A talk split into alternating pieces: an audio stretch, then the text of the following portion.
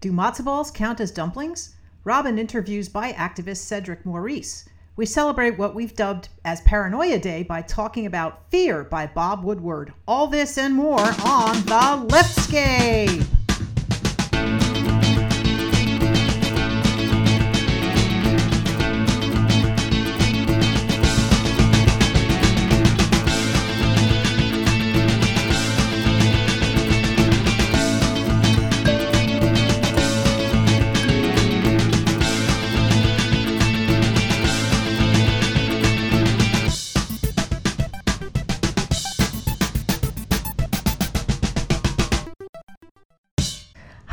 I'm Wendy Sheridan, and you're listening to The Leftscape, the shape of progressive conversation. Hi, I'm Robin Renee. Hi, I'm Mary McGinley, and we have a great week to, that's going on this week. We had some technical problems, so we recorded this a couple times. So we really should know what's going on this week. it's also Active Aging Week, so we can age very actively. It's reminding us to do that. Fall Foliage Week. I don't know, are you the leaves turning brown where you are? No. The gold? not yet. Not me either, not yet. Maybe in Vermont. Yeah. And let's see, Wild Rice Week. That sounds good. I'll have that for dinner. Chimney Safety Week. And this is important. And could, when, Wendy, you have a chimney. Yes. We, we all have chimneys. If you have a furnace, you have a chimney. But I, this, I think they're really referring to uh, chimneys that are attached to fireplaces or stoves that burn wood. Because and you have a wood burning stove. I do. I do have a wood burning stove. I couldn't have survived any winter here without it. So, um, yeah, we check it out. It's also Bi Visibility Month. Yes, Yeah. It is Bi Visibility Month, which is uh, so I, I can be seen for a month. and it's actually also, uh, we're recording this on September 23rd, and that is Bi Visibility Day or Celebrate Bisexuality Day, which is um, very cool to be, uh, be doing. And if you do want to get to any Bi Visibility events, you can definitely check online. There are things happening um, around the country and the world actually at this point until the end of the month. So definitely look and see if you've something at your LGBT center or another venue near you.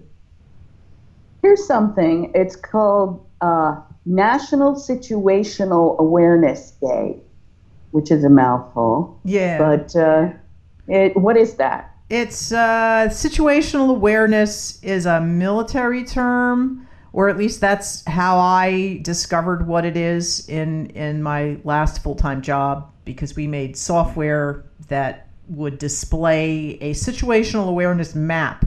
And that would show you what's going on where there's cameras and radar, so you could see if people are trying to sneak into a facility or something like that. But I, I think in this context, it's sort of just be aware of your surroundings at all times. Um, so I guess I guess calling it National Paranoia Day would be too too uh, upsetting. Okay. And, and the thing, too, is I th- should think that we'd have more than one day to be aware of what's going on around us. Well, I think yeah. we should do that every day. Yeah, Of course, then every day is Paranoia Yeah. Day. National Dumpling Day. Dump- that sounds good. Dumplings are some of my favorite foods. I, What, what kind of dumpling? do you all kinds of all kinds of dumplings. I make I make some pretty mean dumplings in my chicken and dumpling soup, for example. Uh, although my ver- my very first time following a recipe for dumplings, I made some soup and I gave it to my dad, and he's eating it and he goes, "You know, Wendy, your potatoes are a little undercooked." So I obviously didn't make the dumplings right the first time, but I figured it You out thought since the then. dumplings were potatoes. Well, that's how Oh. hard they were. They were little Oh. lumps of little hard little lumps of dough floating in soup. So That's funny. Did you have the the goop on a plate and flick it off with a knife? That's what I used to. No, I've make- I've come up with a different technique, which is uh, sort of I think I'm riffing on on how you make matzo balls. So um, I use a, Uh-huh. a little Oh. spoon and take a tiny spoon and put that in the boiling water now. And, I was just going to ask if matzo balls count as dumplings. Ah, I'm not sure. They may. now Now, since it's Wild Rice Week, I'm thinking I want some chicken soup with some rice in it and some some dumplings or some matzo Ah, balls. okay, uh, lunch at your house. Yeah, sounds good. Uh, Johnny Appleseed Day. It is Johnny Appleseed Day because it's his birthday too. Uh, Shamu the Whale Day. Shamu is no longer with us, is she? No, Shamu is no longer alive, sadly. Um, so, I don't know. Is this is this sort of like a uh, is this to honor her or to, to get more publicity for SeaWorld? This is my question. So, That's what I'm suspicious of too. Yeah. Pancake Day. Hey, so that's the kind of dumpling that you flatten and have for breakfast. Pancake Day. and uh, Women's Health and Fitness Day. yeah, we need that because we're eating all these pancakes and dumplings. Yeah, and it's just I love being active, so that's a good reminder to uh, get to the gym, which I Yeah. which I like to do, and I'm trying to do more of these days. How how do you like to go to the gym? I don't understand that.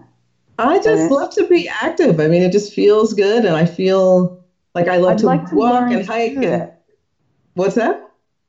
I'd like to learn how to do that. So I'm- I'm not I'm not facetious, really. I'm asking sincerely.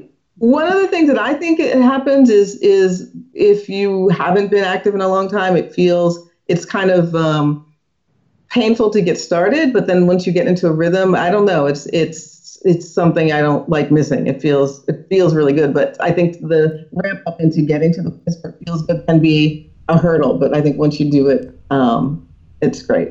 For for me, let me uh, let me give you my my little brief experience with this because I am now I am now a regular gym goer. I go three days I go three days a week, um, and when I was on vacation and I couldn't go to the gym, it really was awful. Um, but it happened after I injured my knee real badly, and I went for a what was it almost a month's worth of physical therapy, and this time in the physical therapy, they were having me do um, these little tiny exercises to increase the flexibility and the strength in my legs.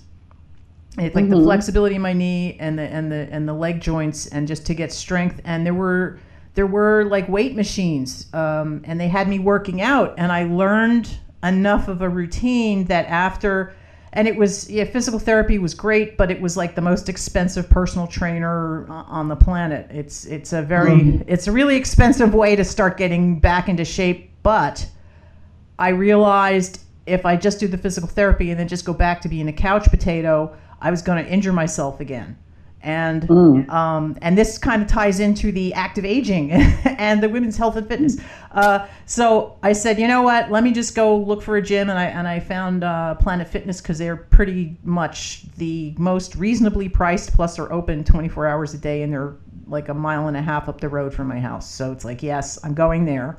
Um, and I they have a lot of the same machines that they had at the physical therapy center. So I had at least a baseline to start with and um and now now it's been what is it seven months since i've injured myself but i think i've been going to the gym about six and including the physical therapy it's uh, six months and Mm. now i'm i'm really noticing a difference in my strength and like the ability to get up out of a chair like i don't have to use my arms for example and um, Mhm.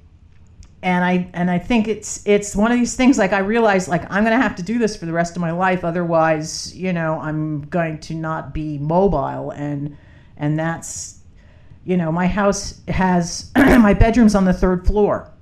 So if I can't Yeah, do you have a lot of stairs. yeah if I can't do stairs anymore I can't live here. So uh, yeah it's kind of like it's it kind of was a wake my when I fell it was that was my wake up call. It's like I cannot continue the way I'm doing, I got to change my daily routine. And I just added going to the gym, and uh, it Well, makes a difference.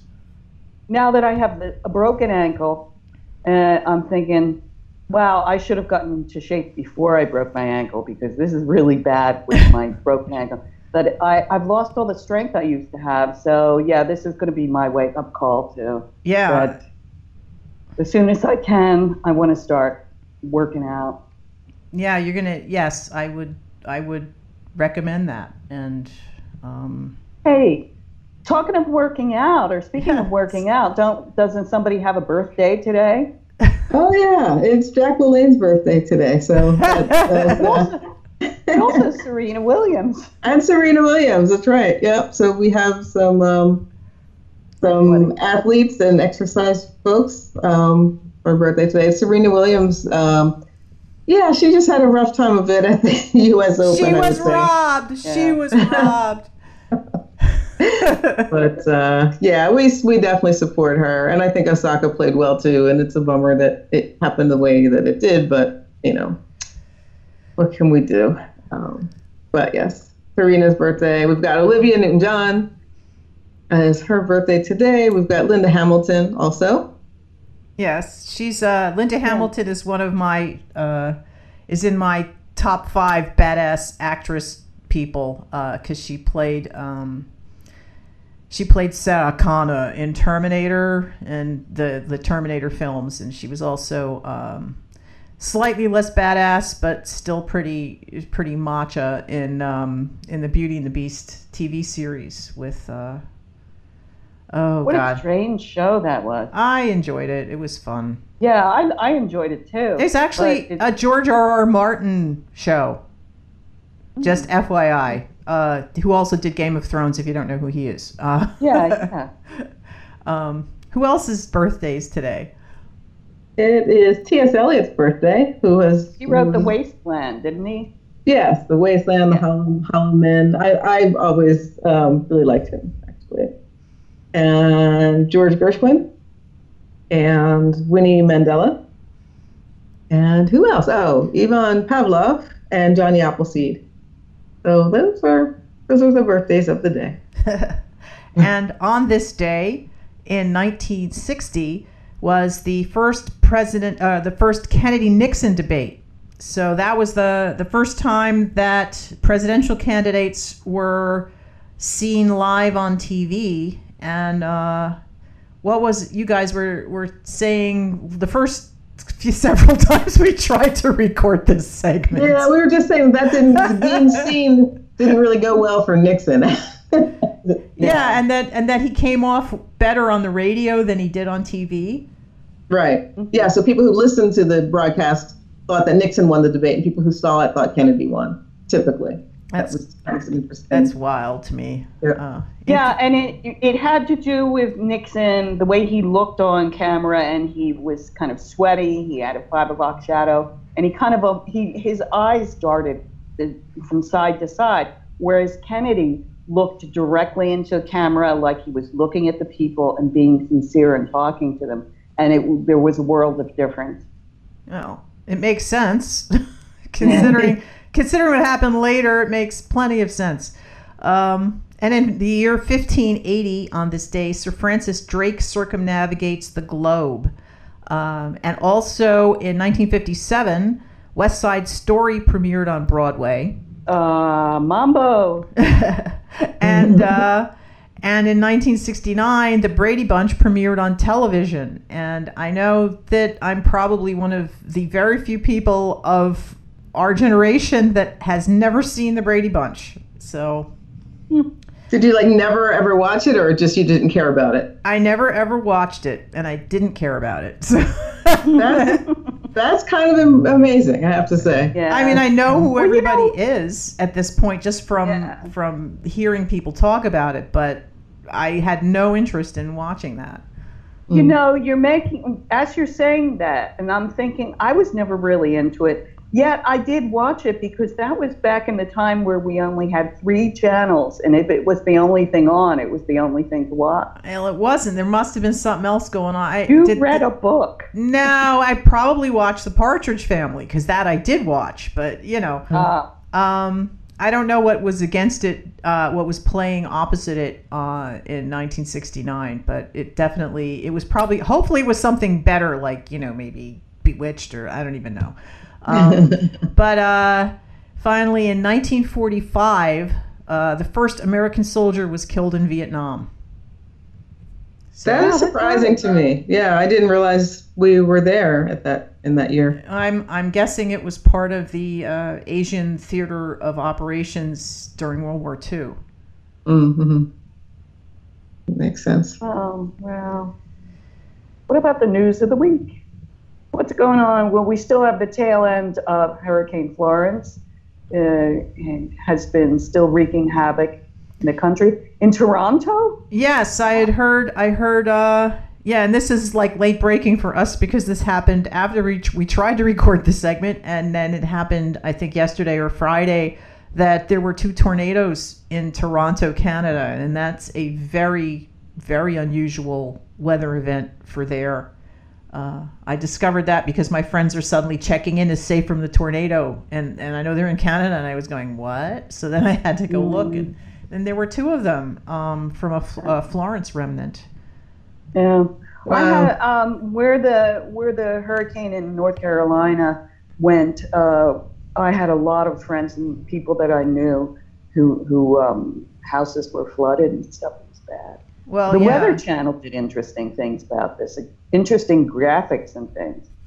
Yes, yeah, they were. It was it was good. Although I was really surprised slash not surprised at the headline that the Weather Channel ran that said it's not a conspiracy. Thousands died in Hurricane Maria, um, because yeah, leading into the Florence event. Um, 45 was tweeting about the, the fact that the Maria was really no big deal and that de- Democrats were telling, like, inflating the numbers to make him look bad, basically.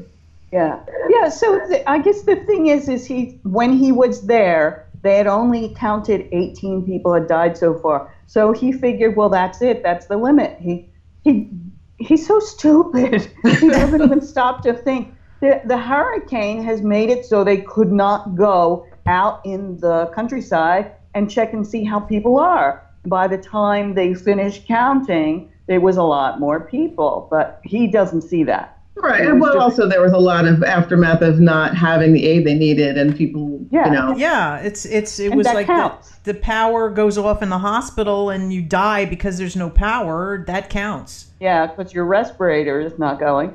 Yeah, so mm-hmm. that counts, and he doesn't want to count it. Oh, this man. So, uh, another thing in the news this week is that Dr. Christine Ford has um, come out forward. as the as the uh, named accuser, named alligator. I don't know alligator. That's really Alligator? funny. The person making allegations is an alligator. I made up a new word. Yay!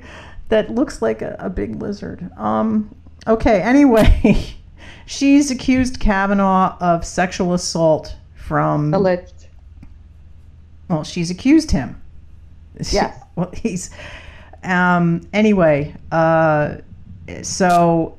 She and it was a first started out as an anonymous letter to uh, Senator Dianne Feinstein, and she was going to be outed. She she got in front of it and and said and stepped forward and said, "I'm the person that wrote this letter, and this happened to me, and I well, I think she's a very brave person to um, to do this, and I think it's really important that she did, and I hope to God it has an effect to keep this guy out. Um, I'm not hold. Sadly, I am not holding my breath, but um, I guess They we'll kept see. on fighting and fighting, just saying we're going to we're going to go along with the schedule. He's going to be approved on schedule, like totally ignoring this. It didn't really matter, and it, it just it makes me wonder what is going through people's minds that Which- they can just ignore things like that. Oh, because they don't care. Because they because this guy because this guy is going to uh, support their long term agenda for the next forty years.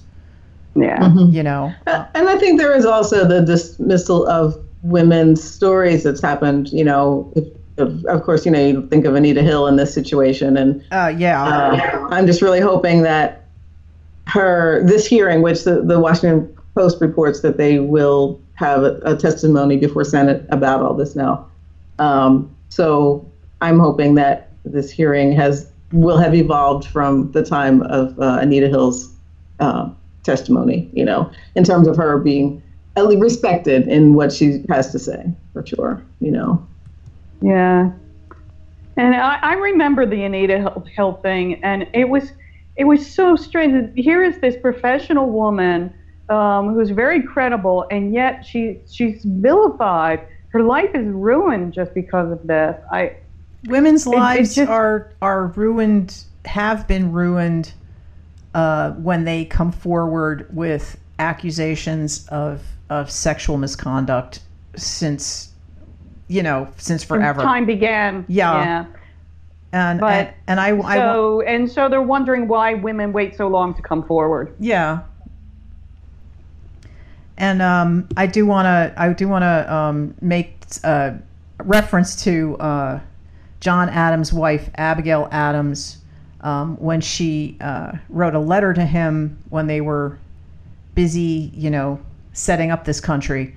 Um, and they and they usually quote they usually quote her remember the ladies and and that's just the beginning of the letter and later on in the letter she says um, if that if John and his colleagues put such unlimited power into the hands of the husbands without paying particular care and attention to the rights of women, we are determined to foment a rebellion and will not hold ourselves bound by any laws in which we have no voice or representation. And I think they they that quote needs to be like you know plastered on the halls of Congress. um, Yeah. You know, But we- it's good to hear more of that because I wasn't really aware of the full. Yeah, me neither. Um, until I read this one article of about basically about how American women are furious and and how it's changing things. And I have been thinking, uh, especially for things like the abortion laws, like Roe v. Wade. It's like that was 1973. I was uh, a young teenager at the time when that was when abortion became legal in the United States. And I didn't think as a 60 year old woman, I would have to be worrying about losing that right to have um, autonomy over my own body. You know, this is this is this kind of crap that we have to keep fighting over and over, and it cycles around and it cycles around. And when you look at it in in uh, a little more deeply, you, you realize some of this shit's been going on for hundreds of years that we, you know, or even since the, the formation of our country. And I would really like to see some more progress being made.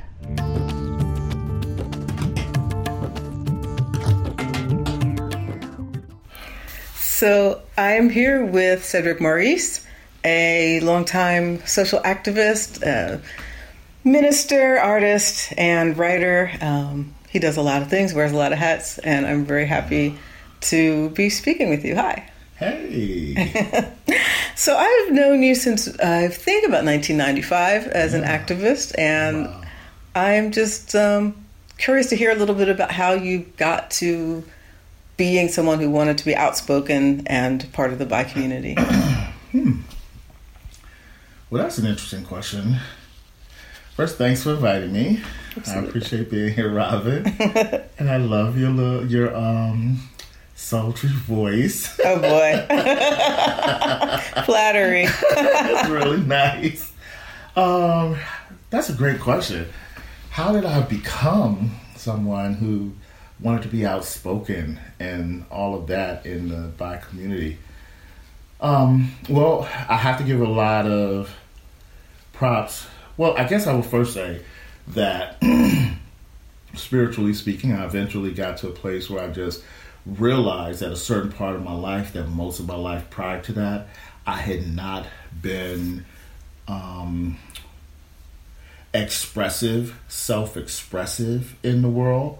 That I had kind of operated in the world from a place where I was more focused on pleasing other people um, in the hopes that my needs would be met. Um, not to jump into like a whole thing about it, but And then in that moment, I had to own the fact that I needed to be more forthcoming and outspoken about what my needs in the world were, more self expressive. And in doing that, that totally was a shift in my personality and how I was being in the world. So that was sort of independent of who I was as a bisexual person. Mm-hmm. But um, it was very important to the part of your question, of speaking to me being outspoken. Mm-hmm. um, my presence in the bisexual community, on the other hand, um, became, I, I, more or less created um, a presence within the bisexual community online when the internet first started to kind of taking off back in the um, late 90s, the mid to late 90s. Mm-hmm. Um, but it was in the mid 90s when I met um, you actually at the Bi Conference, the fifth annual Bi Conference in, um, in Harvard. Right. Um, that I also met um, Dr. Farah Jones. And during that conference, if you recall, they had created a black contingency. And Dr. Farajaje led the contingency, and we all met over at some restaurant in Cambridge, I think it was. Mm-hmm. Um, and during that session, you know, just in terms of talking with him, you know, since he was speaking to, before I get too deep into it, you want to talk a little bit about who he was? Uh, no, I want okay. you to say, say, it, but I have a lot of questions, so I want to. Okay, yeah, that's okay. so, so um, um, Dr. Farajaje um, was this amazing man who I believe he worked with Howard, Howard University, I believe, but he was an um, out black bisexual um, um, scholar.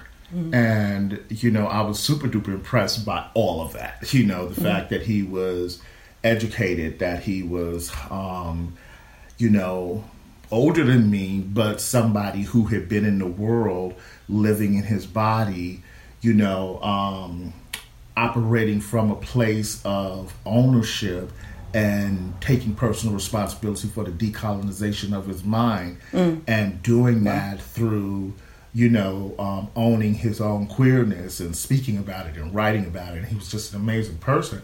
So speaking to him he really inspired me to go back to atlanta and to create my second bisexual network there uh, which was specifically uh, for people of color, which was called Color by Numbers.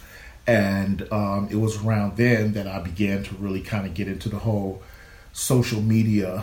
Um, they didn't have it like they do today, mostly was Yahoo groups and that sort of thing. But I created Color by Numbers in a, um, addition to the Barn, which was the Bisexual Atlanta Resource Network and I began using the internet as a way to let people know of its existence and to connect with other bisexual people and communities across the country.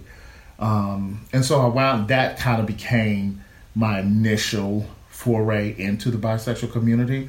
But the conference itself made me aware that bisexuals were doing things globally everywhere, that we were creating communities and that we were networking and that we were um, creating um, institutions of a sort. They might not have been huge, but we were making contributions politically, and that we were writing books, and that we were advancing our, our cause, and we were talking about the ideas and shared experiences of our lives, and you know, people were. Um, learning from one another. You know, there were magazines and there were books being written, and there we didn't have podcasts like this, but you know, people were connecting in ways that allowed us to not feel isolated and not feel like, um, you know, like we were alone. Mm-hmm. And so, mm-hmm. yeah, so that's kind of those two things, I guess, combined is kind of what brought me to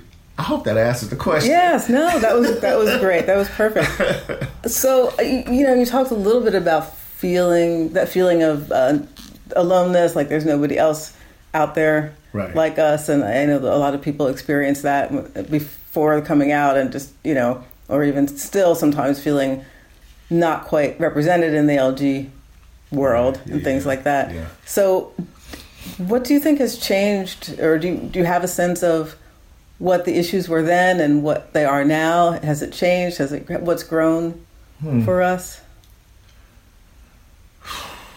back then i think the issues were well it's always been to some degree isolation and lack of connection right, Right. you know because we have so few visible role models um, when you take you know being bisexual and feeling isolated and kind of alone there and then you take being black on top of that even when you find bisexual community but you don't find people from your culture you still wind up feeling isolated and alone. So um, um, i think a lot of the issues back then were um, sort of dismantling stigma around what it meant to be bisexual, kind of um, developing and growing through what the actual definition of bisexuality was, who was included in, in the community, and that sort of thing. At least that's a lot of what was happening back then. And I think a lot of those issues are similar today, um, depending upon what circles you kind of connect to.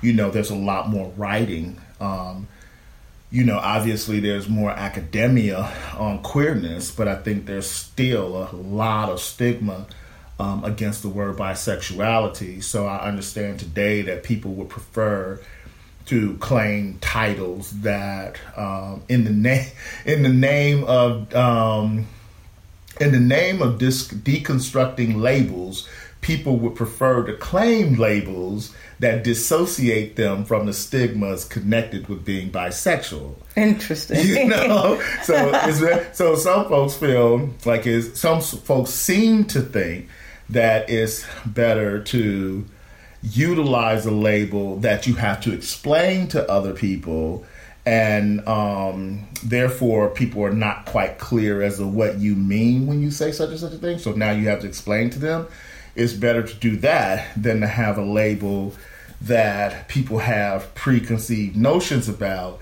and that's weighed down with stigma and have to deal with the biphobia and have to deal with the you know hostilities that people and assumptions that people may have when you claim that label. Hmm. So So, so you were saying that you think that the use of words like omnisexual or polysexual or pansexual are, are partly Well, while I, that? while I know that, you know, like I think when I first came across words like that, Mm-hmm. it was like really interesting that there was so many words underneath the bisexual umbrella.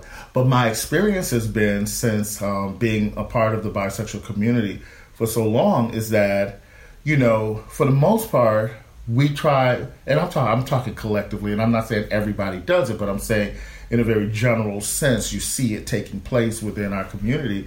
You know, people really work hard to kind of dissociate themselves from the stigmatized perceptions associated with the label bisexual. And I don't think that it's necessarily a negative thing.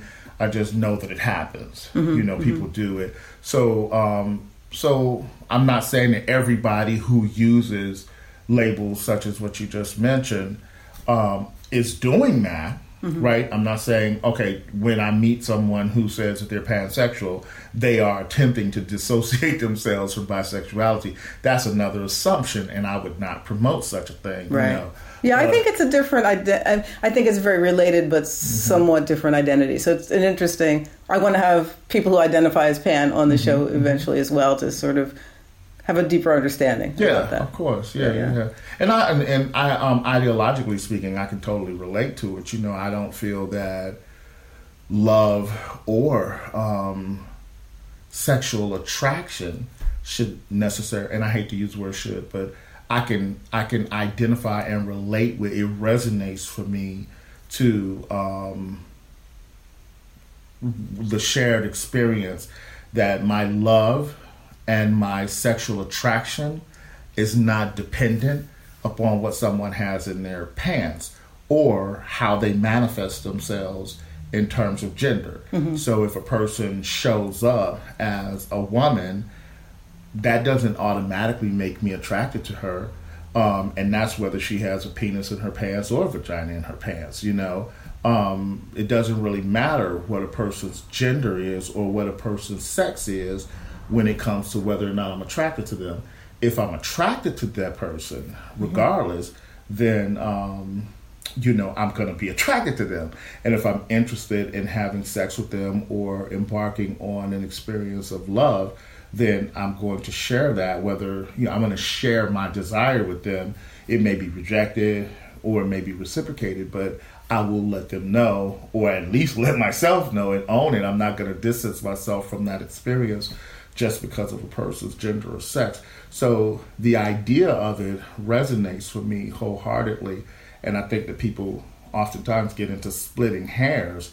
Um, I could technically refer to myself as a bisexual, pansexual, such as I know Robyn Ochs chooses to do that. You know, um, for me, I think that it's really important um, for me as a person to identify as bisexual because of the fact that no other word connects me to the community that we've developed over the last 30 years, such as bisexual. And um, a lot of work has gone into, you know, writing and developing theory, um, sharing experience, hearing the voices of bisexual people across the globe. And most of that work has been done under the banner of bisexuality. You know, Michael Page, when he created um, Cafe and the Flag, you know, when he was doing that, we were talking back then when he was flying. And, and I haven't heard from Michael Page in, in decades, you know. But the thing is, is that, you know, being connected to people who were doing these things that became seminal and landmark work to the com- what community we have built. For me, that's important, and that's my tribe. So hmm. I'm not trying to dissociate myself from that. I could claim a lot of things in terms of shared ideologies and understanding, but for me, the work has been important, and my connection to the work is that tribe, that label, that title. Mm-hmm. So I can go and I can I can be in love with a pansexual person. I can date. You can call yourself whatever you want. I don't care really. At the end of the day, um, if I love you and you love me, if we're attracted and we just want to bump uglies, you know, it really doesn't matter. You know, we can do all of that and you can get up and call yourself whatever the hell you want to. You know, I'm okay with it. You know, I've never challenged anybody on what they choose to call themselves. Um, but I know what tribe I belong to, you know. Nice. That brings me to a, an interesting thing. You said you've been thinking about a project um, where you want to go and visit and maybe interview bi Yeah, yeah. black men. Yeah. What is that? Tell me more about that. Well, I think it's kind of a. I've been thinking a lot about it, right? I've been thinking about. I was thinking about it sort of here and there over the last couple of years, and essentially, what it's about is, um, I just really find that a lot of bisexual men, particularly black men, um, are kind of out there. We're in the abyss. We're out there in our relative, you know, camps, you know, and most of us don't feel particularly connected to the gay community. Most of us don't feel particularly um, connected to what bisexual community exists, and a lot of us are floundering. But I've noticed after decades of connecting with bisexual men across the country that there are some similarities in our life experiences and our philosophies, our worldviews, um, even though we're so disconnected. So um, while um, Dr. Um, Herukhuti, you know, had um, um, done the work around the anthology having um, called um, "Recognize the Black the Voices of Bisexual Men." It, it's not culturally specific, except in the specificity of the individual who tells his story, right? Right. So, um, but he It's is, a great book, by the way. yeah, it is cool, Yeah, right? I yeah. mean, these guys just really showed out in terms of sharing their stories, and it's very intimate and very um, informative. I had a great time reading it. In fact, that caused me to then go buy other books, you know. Mm-hmm. So I just really, I, yeah, I agree. If you haven't gotten it, go get it. okay? Nice. so, um, but in sharing that experience and um, Dr. Haru, you know, also doing working now currently on um, the No Homo, No Hetero film, the documentary that he's working on, you know, that does specifically look at by the experience of black bisexual men. Um, and it does get into um, men from across the country that he's been interviewing. But of course, he's creating, you know, a film and he's raising money for it. And, you know, hopefully it's going to be very researched and very well done. I'm thinking of doing something much more guerrilla, you know. Um, at first, it was um, I, I, thought of it more as just something to do, just to have some fun. You know, just take a tour across the country and just meet bisexual guys that I've networked with over the years. And since then, I've begun to think that it would be interesting if I was to do this, you know, kind of in the spirit of Catfish.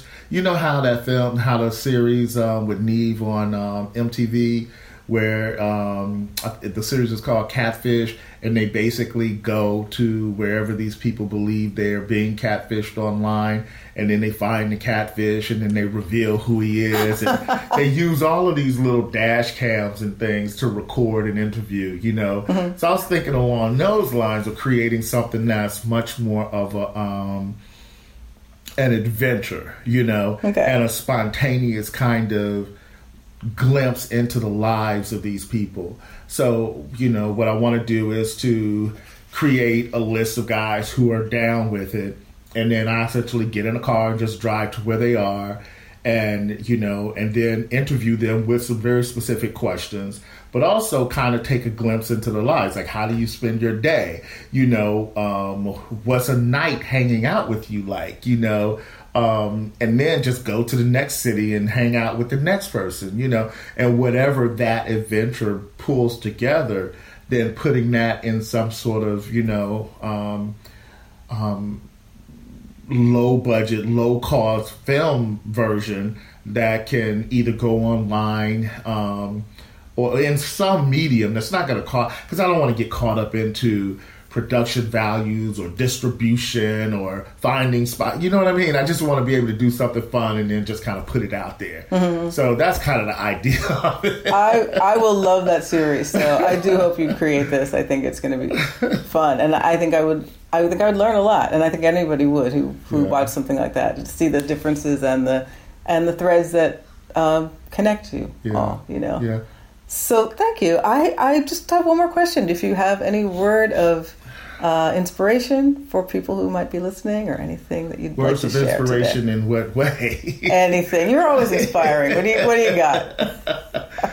You know what? I guess if I was to share, if somebody put me on the spot right now and just shoved a mic in my phone, a microphone in my face and said, which I just did, right? and said, you know, all the world, the world, whatever inspiration you have right now at the forefront of your consciousness, I would say that what's at the forefront of my consciousness right now my mom recently was, um, um, you know, had uh, a health crisis, right? So um, out of the blue, I'm preparing to go. Had this great weekend in New York and da da da. And then I get a call that morning that I was about to go, that my mom was in the hospital. And so I literally had to change plans on a dime and hop in the car. And instead of going to New York, I wound up going to Atlanta. And um, literally, I didn't know whether or not my mom was still going to be here when I got there, you know. Mm-hmm. So um, she went through her thing, and, you know, by the grace of God and, you know, all the, all, whatever you consider to be divine, um, you know, she pulled through. And so, in talking to my mom after the fact, there was a moment, this was well after she had gone through it, and there was a moment when we were talking and I was about to hang up, and she was like, Cedric. And I was like, yeah. And she said, Cedric, live your life. Live your life. And I said, I will. And I hung up. And then I reflected on whether or not I had been doing so. How have I been living my life? And so if I had words of inspiration to share with anybody, it would be that. It would be whatever you have wanted to do and have not done, do. Whoever you are and whatever being you are meant to be, be. Because there's no redoing the time that has passed. There's only the time that you have right now and whatever amount of time you have going forward. So be who you're meant to be and do what you're meant to do.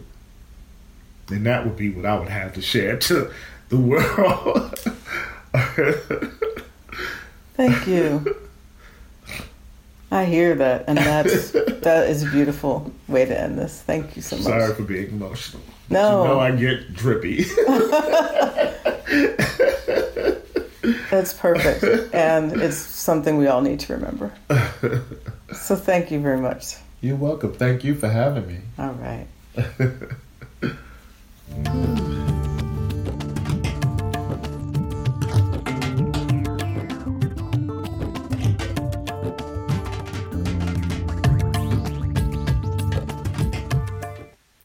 Hey, I'm Robin Renee. You can find me online at robinrenee.com. You can find my music on iTunes, CD Baby, Pandora, Spotify, and elsewhere around the web. Uh, if you want to look me up on Facebook, I'm there at facebook.com slash Robin Renee Fan. Uh, Twitter is at Spirit Rocks Sexy. You can follow me on Instagram at Robin Renee Music. And I will be performing at Canal Fest, the Delaware and Raritan Canal Festival, on October 13th. And the festival is at 1 Market Street in Somerset, New Jersey. There's going to be music all day long from 11 a.m. till 5. And I will be on the Sunrise solo stage at around 2 o'clock. So check my website for more details, and you can search for this event and RSVP on Facebook, and there's lots more information there. Hope to see you. The Leftscape is sponsored by Harlequin and Other Fantasies, a meditative coloring book for grown-ups. Over 30 original illustrations to color, printed on 80 pound cover stock paper to avoid bleed through with alcohol based markers like Sharpies. Spiral bound to lay flat when open. Printed on one side so you can frame your masterpiece without sacrificing another drawing. Subjects include animals, people, mandalas, steampunk, Celtic knotwork, and so much more. Use Leftscape at checkout to get free shipping. See the Leftscape website for details. Purchase Harlequin and Other Fantasies from wendycards.com.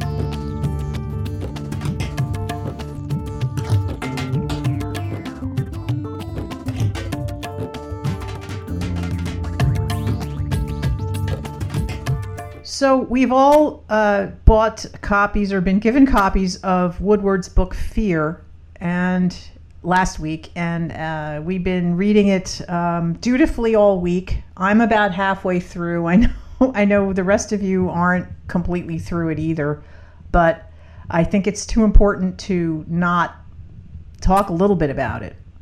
So, Mm. Mm. Yeah. how far have you gotten in there? Uh, it's it's difficult. You know, I'm a slow reader, so and also it's you read something and then you just got to put it down for a while. You can't can't read it continuously. I don't imagine how these people, these news reporters like uh, or um, um, Rachel Maddow reads the whole thing in one night. Uh oh, we have a alert going on here. Emergency flash flood warning. Sorry. We're uh, in Somerset. Yeah, they get. Yeah, flash flood warnings.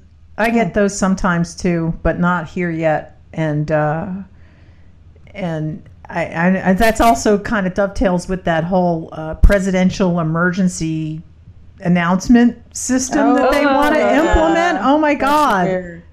He- He's going to be announcing shit to us directly. Like, oh my god. Yeah, he's going to be Oh, able to, to, to, to basically to tweet to the whole country.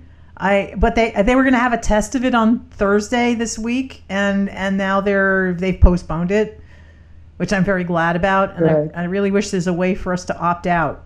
Take that shit off his desk. Oh, really? Yeah. Yeah. Okay. Well, then that this should go into the Yeah, podcast. we're recording. Don't worry. um, yeah, that's it. Taking things off of his desk. It was kind of reading some of this stuff is kind of amazing uh, to me. I, I I also can't read more than four or five chapters at a clip without having to stop and and do something else. Um, and one of the things I was doing, which I'm going to talk about in another podcast, is I'm reading this other book called The Obama Inheritance 15 Stories of Conspiracy Noir. And it's hilarious. They're very they're short stories based on the conspiracy theories that were floating around during during the Obama administration and and it's really quite the perfect um, palate cleanser for reading about what's going on in the Trump administration. It really is. It, it puts me back in a in a normal mood instead of instead of feeling like you know the weight of the the world on me, which I guess Well- is similar to to the people in the administration. Aw. what was the name of that book again? uh, the Obama Inheritance, and it's And where do you get that? I got it on Amazon. Um, it's Oh. out. It's a paperback. It's a trade paperback. I'm sure it's available where you know where where fiction is sold. Um, Mhm. but- Oh, that sounds great. it is. It is a great book, uh, and I will I will do a, like a proper review of it later when I'm done with it. I'm only about halfway through that too. Um, So I'm curious about what people have found surprising in the Woodward book so far, or, or enlightening. Yeah, yeah. well- surprising is a good question. Well, I did. I, I actually did find something. I'm just like for me, Yeah. example, for example, um, the influence that Jared had in some situations. Oh, Jared yeah. Kushner was a little bit surprising for some reason because I, I guess he's so quiet publicly in the um, that I just didn't know that that was happening. So I, it's just interesting, and and Ivanka being the president whisperer. Mm. right? You know Yeah, and and yeah. how and how they were kind of slipping in a, a more liberal agenda and and bannon was getting all bent out of shape and and uh, you know um, i was really um, impressed with woodward's even-handedness in how he describes things because you really don't get any judgment from him Mhm. Right. I you know, think you know. I, I finding that to be really refreshing because I, I guess because I'm reading a lot of op-eds and stuff online, and everybody's got like you know they they definitely have like a bias one way or another, and and this book does not, and and he does write it in such a way that it's it's like storytelling. It's it's it's really That, well, that that is the thing that really struck me was the storytelling of it. In that, uh, as you're reading, he's describing the scene. He's not just saying who was there and what they said. He's also talking about things like what the room was like and what clothes people were wearing. That Chris Christie was in sweatpants and stuff like that. So that that it- it gives- too. it gives me um, more of a feeling that I'm reading a novel rather Yeah. than a piece of nonfiction. And what was surprising to me, and that's why I laughed at that question, because it really was surprising to me, was as I was reading along with this seemingly a novel, I was starting to get the impression that the anti hero of this story that I was reading was Steve Bannon. yeah Mhm. yeah Yeah, and I- it was like whether his plans are going to work or not. Let's find out. let's hope not. Yeah. But I also was impressed with Woodward's interviews that he did around the book, you know, on this circuit in the beginning. yeah. He's very even-handed, and he, I mean, he, I think it's clear that he feels it's super important for us to know some of the issues that are happening in this administration. But it's done in such a way that he's like, wait, like if someone asks him a leading question to sort of get him to trash somebody or to be negative in that way, he, he's not going to take that bait at all. He's like, this is what I saw. This is this is this is what I heard. This is what I've written. Yeah. The facts as true as I can see them, and I think that's important And to it's not also have that extreme back and forth. yeah much. i agree i agree completely with you and it and it came out uh he i saw his um his sit down with uh, stephen colbert uh like the day i think the day before the book came out or something or the day after or something like that. And it was really it was really um interesting to to hear how you know he doesn't really have he doesn't like hate people because it, it's it would keep him from doing his job because he has to get he has to make friends with them. Otherwise they're not going to give him papers You know, and, and, and well, that's what he was describing. He was saying, you know, like the second or third visit when he was talking to a person, it's like the like the second or third time they'll like say, "Oh, hang on, I have I have uh, a copy of that memo," uh, you know, and then they would bring it the to notes him. I took. Yeah. Yeah, and and if he if he had an antagonistic relationship with these people, they wouldn't they wouldn't give him anything, you know. Um, and so I so I understand now why it's important to develop these relationships with people who would be. Um, I, I, you know, oppo- you know, your your political opposition or whatever, and and I'm glad he's able to have access like this and I can only hope that he can continue to have access like this so we can find out what the hell is going on for the rest of this administration's term. You know, um, I was also really, really surprised at how influential Lindsey Graham is. He does pop up. Yeah, I mean, well, he's in there. He's in there all the time. He's he's he's, he's, he's he seems to be talking uh, forty five down from a lot of shit, you know, and and uh, it was it, it's really interesting, you know, and, and it's interesting from from an aspect of like you know you've read this stuff in in the papers and you've seen stuff on TV, and then you're reading this behind the scenes thing, and it really does put a lot of um, it, it fills in a lot of the a lot of the blurry bits in the background to what's been happening.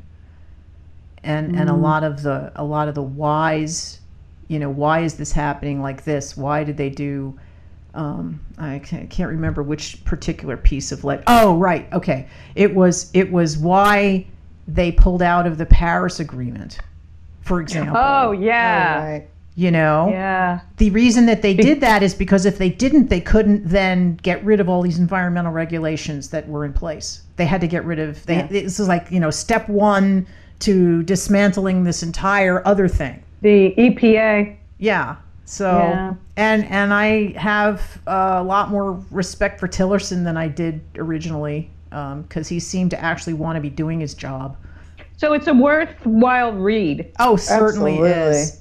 I mean, and I think. I think we're in good company because I heard it's on its ninth pressing already in the first. Uh, Wow. Well, I think when they so- released the book, I think they had a million copies printed or up already.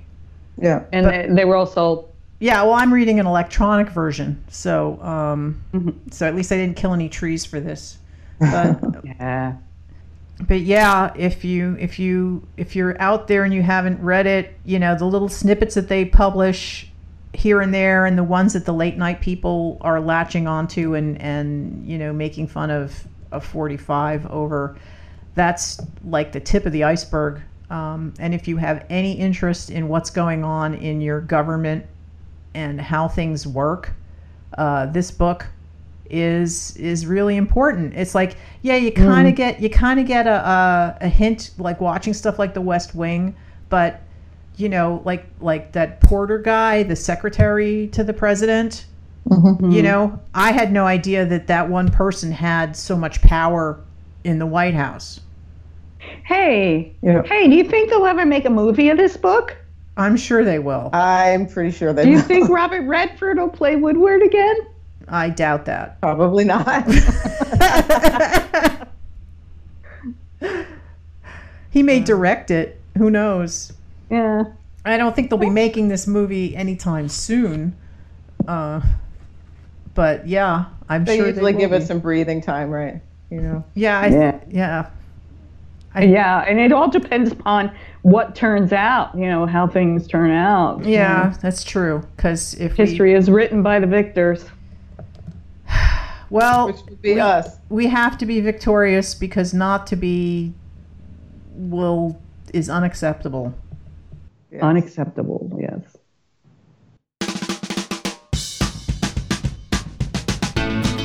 You've been listening to the Leftscape podcast.